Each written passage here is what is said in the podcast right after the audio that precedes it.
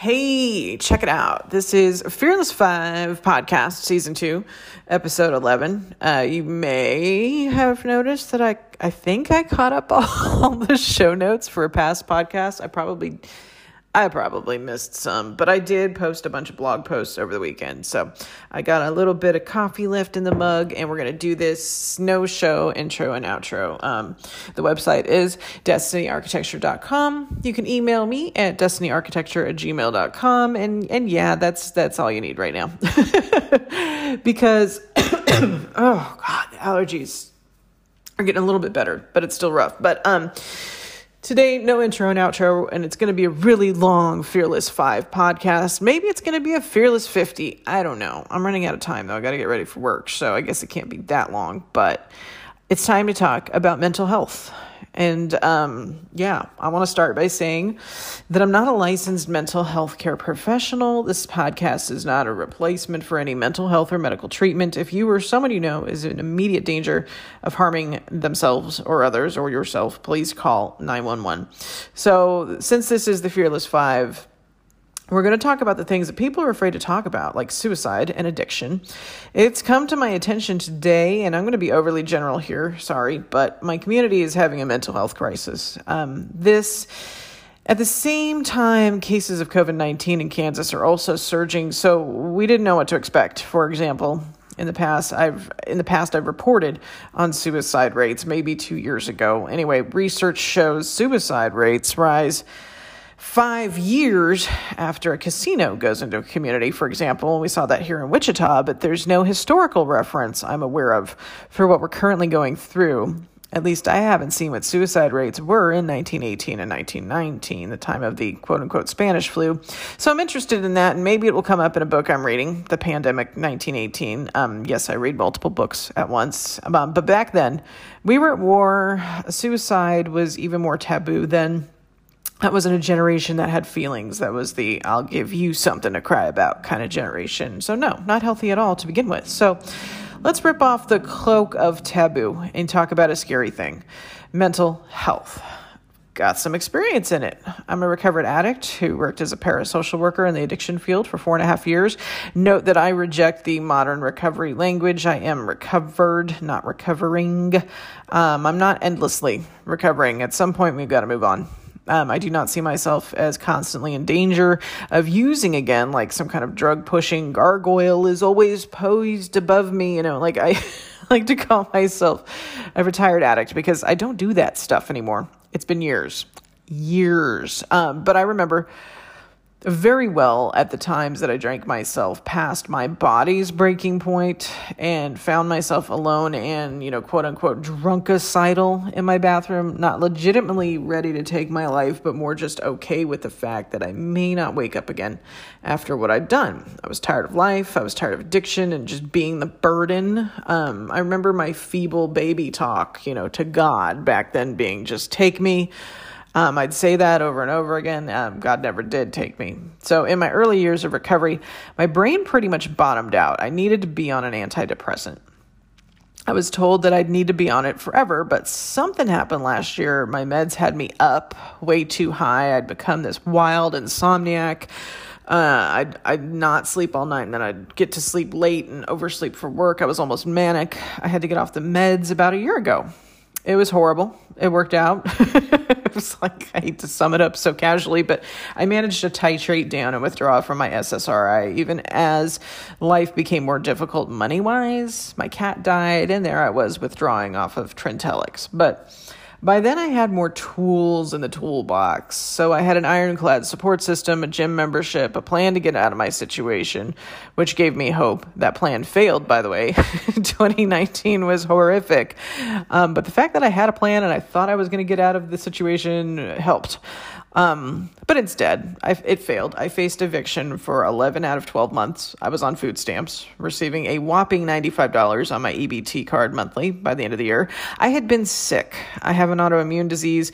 My immune system was shot, so I had made the difficult decision to leave my social working job and you know and leave my homeless clients behind um, my immune system could no longer take it i couldn't just be i, I couldn't be around the uh, indigent community um, and, and, and stay well. basically. So then I got this new job, and my new job didn't pan out, and I was still trying to get well and rebuild my immune system, which so far seems to be holding up.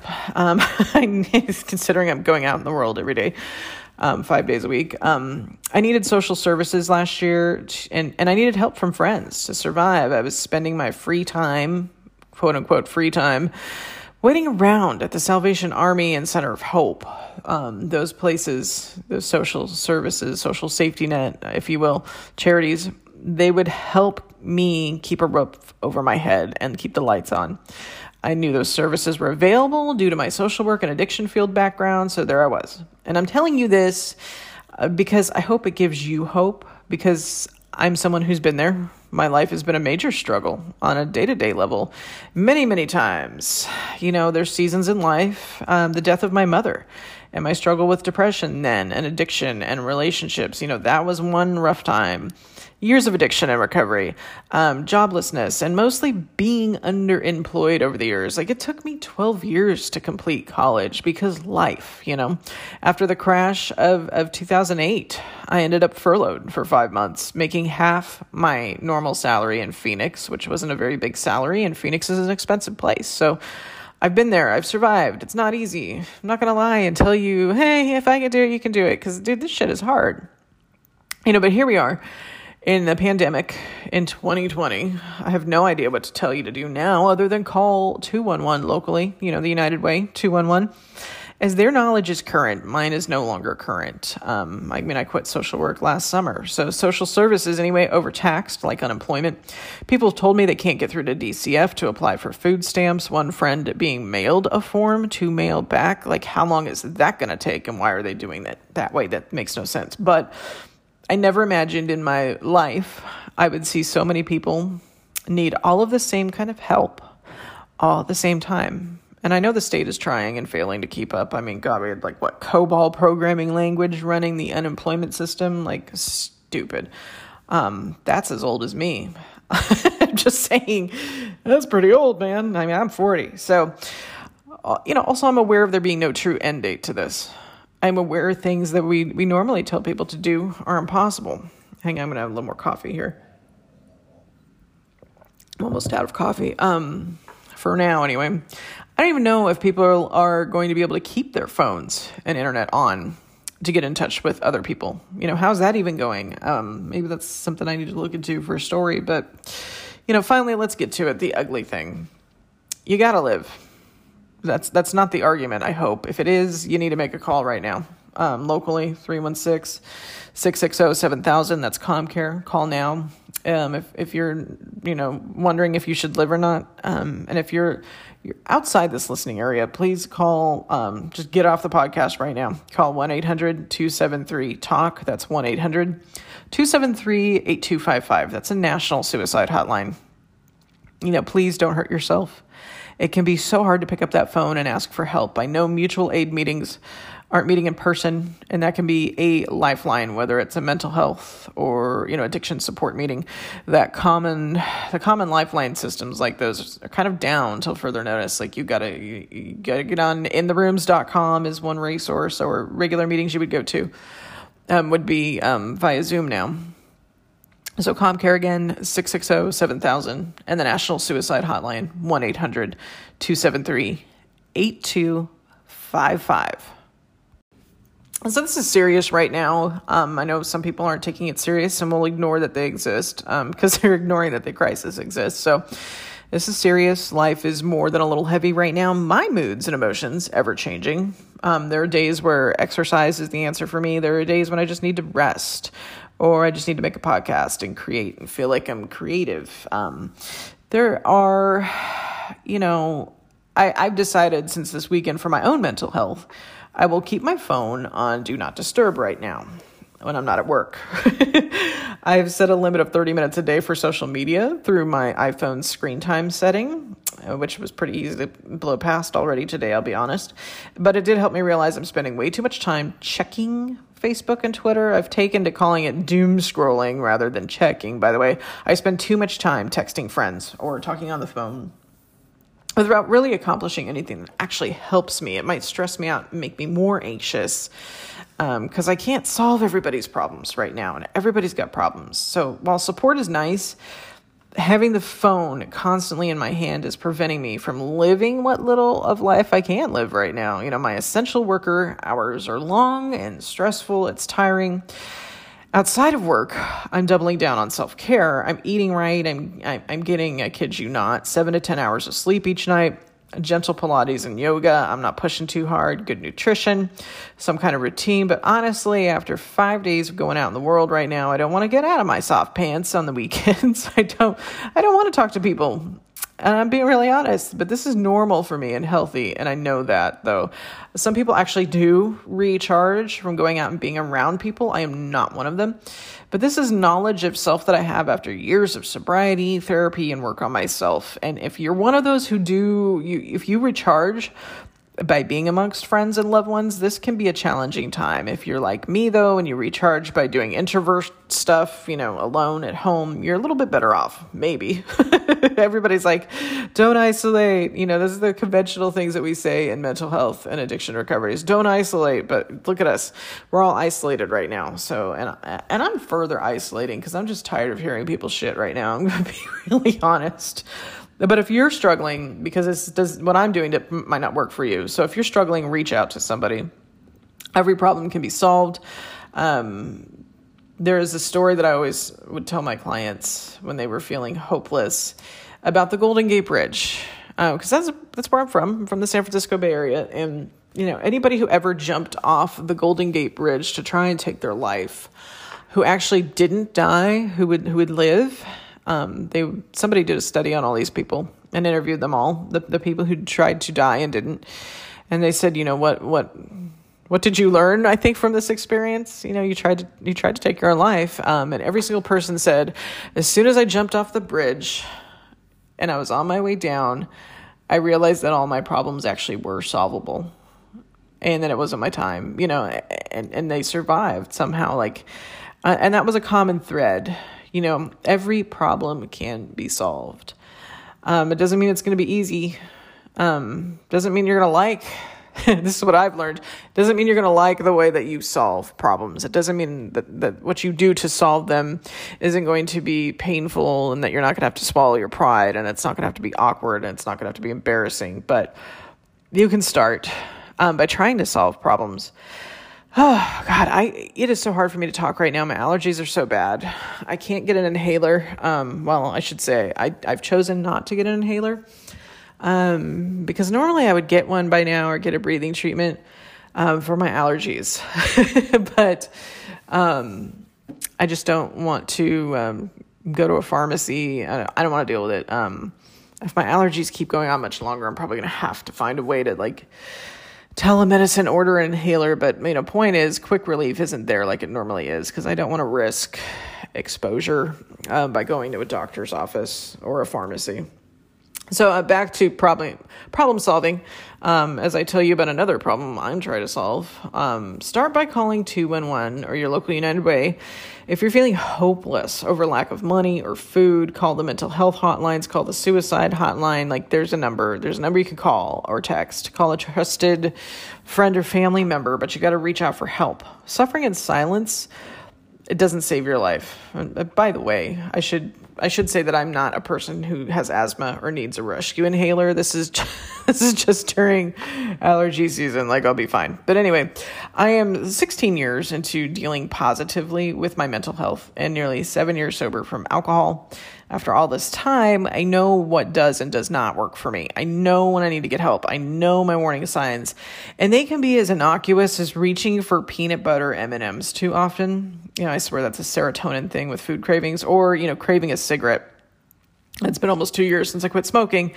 Um, so yeah, I mean, those, if I'm craving something I shouldn't have, you know, and, and amounts that I shouldn't have it, um, or you know my moods change. Yeah that's the warning signs. I know what they are. I know when i need to reach out to others. And i know like right now i've reached out too much and i become too enmeshed with relationships. I know when it's time to get some sun or just get some sleep. Like there's a difference. Like uh, to every time there's a season you know this comes from years years of trial and error though. So if you aren't there yet if you're not where i'm at if you're new to sobriety or you're new to working on your mental health, do reach out right now. You don't need to listen to this podcast as much as you need to reach out for help. So, you know, stop, goodbye, go do something.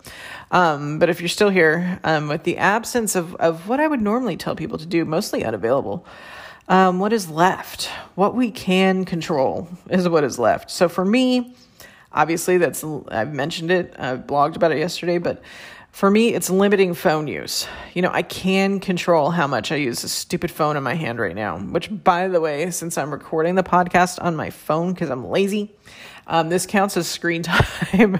I didn't realize that because I was like, oh my God, I have so much, so much screen time. And, uh, how, and it's like, well, you use the Anchor podcast app like a lot.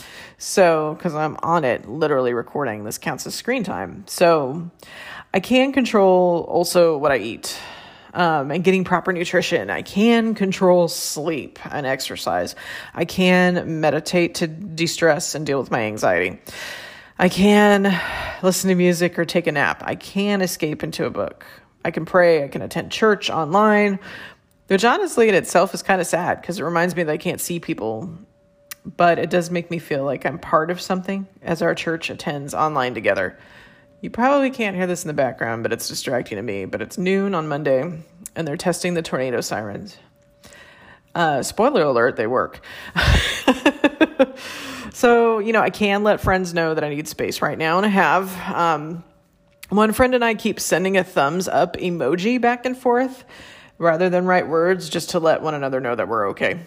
Um, it's that simple. I, I also realized that I was spending up to two hours a day texting, like 300 phone pickups a day. Oh, yeah, the Apple iPhone screen time app, it logs all of that, and it's like way too much. So, the idea for me has always been to realize when I'm getting addicted or when I'm having behavioral relapses. Um, and I see a phone addiction is happening.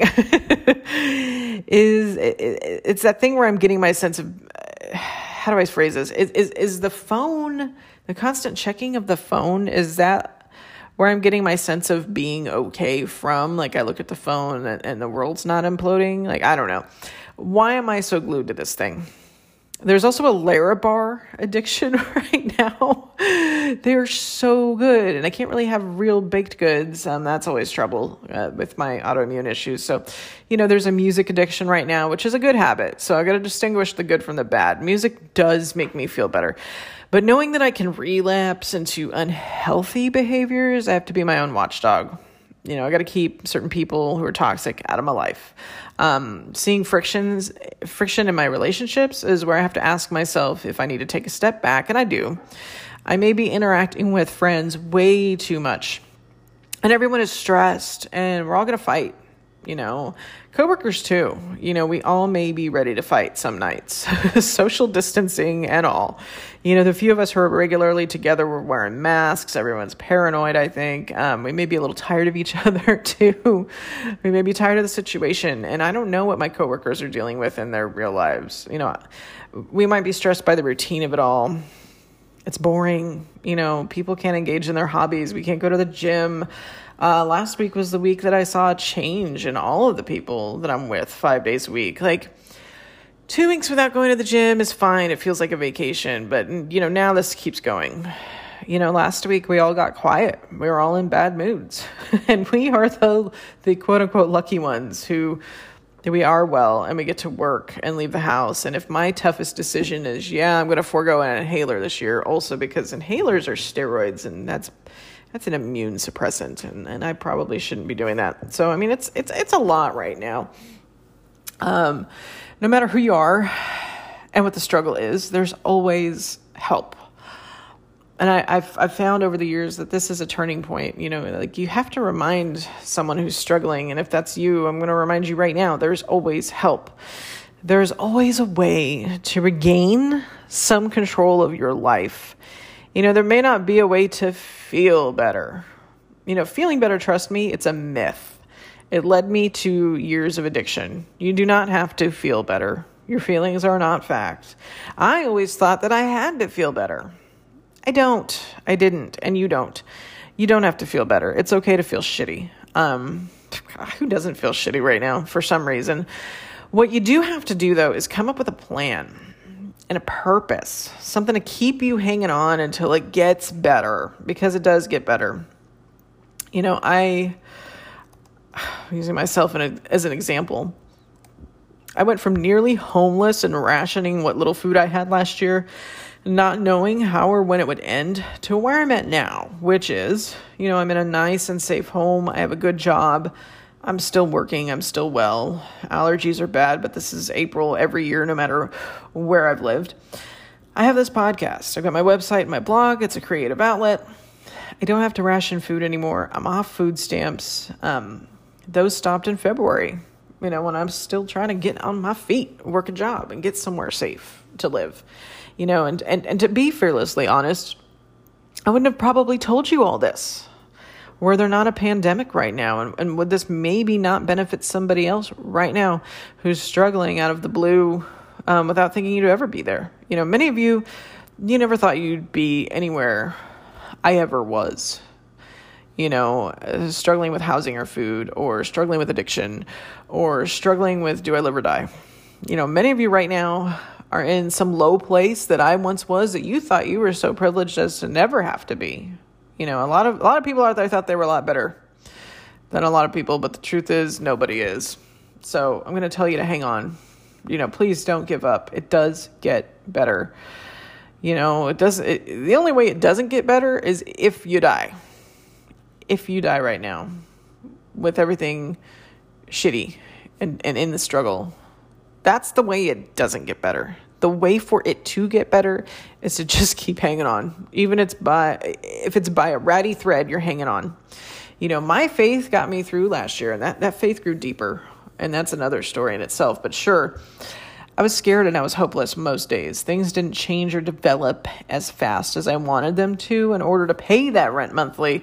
And the late fees were piling up, and my landlord was horrible uh, on top of it all. Half of September 2019, I couldn't even sleep in my own home, nor did I feel safe there. I had people hanging out on my patio, neighbors keeping me awake, random people outside my window. It had gone on all summer. Um, I was getting no sleep while trying to job search, you know, late into the fall. It was horrible. I was angry, but my faith grew. You know, I got some some people out of my life who'd been there too long. My perspective changed. I was eventually able to move on and get out of that space. Friends literally fed me, brought me groceries. My trans friends, one of one of whom had lived in a tent at their lowest, promised me the same thing would never happen to me. I'd always have a place to live. You know, trans folks get it what group could possibly be more persecuted in society? So, before I close out today, a really long podcast because, yeah, it's the Fearless Five, but I can't talk about mental health and addiction and sobriety and suicide in, in a five minute podcast. That would just be intensely cheap. So, let's fearlessly talk about harm reduction now. And I'm not going to lie, you know, I was really angry last year, really atheist at one point, really mad at God. You know, can you hit the turning point without getting to that point? I don't know. I've been there many times in my life. And before I went back to, you know, being on SSRIs, aka antidepressants in 2015, my depression was so bad. At just two years sober, I wanted to use again. And I didn't. I bought cigarettes instead because it was harm reduction, believe it or not. And I, I've always been a believer and harm reduction, needle exchanges, safe injection sites, all of that, especially now. As we're seeing a rise in struggle, it is, is my hope that you don't use and that you don't self harm right now. But if self harm is better than killing yourself, you know, it's harm reduction right now. Maybe someone who doesn't see herself as addicted will curb her mommy wine time a little. I hate the mommy wine culture because I think I was there at some point, probably 2008, 2009, for real. And I'm not telling you to harm yourself. I don't want you to hurt yourself. I don't want you to use anything. Um, but I understand being there and I understand choosing a lesser uh, thing. you know, I understand, I don't know how to put it. Um, you know, and again, I'm not a professional giving medical advice or mental health advice, but sometimes you choose the lesser of two evils, and I've I've done it, um, and it's still dangerous. Um, that's why I don't recommend it. But maybe someone who you know, addiction comes. I'll put it this way addiction comes in all shapes and sizes, and so does mental health. And it's my hope that if you listen to this podcast today, you will find a way no matter how small, to better your mental health before the sun sets today. So, whatever you do to help yourself, that will make you fearless today. And I love you for it.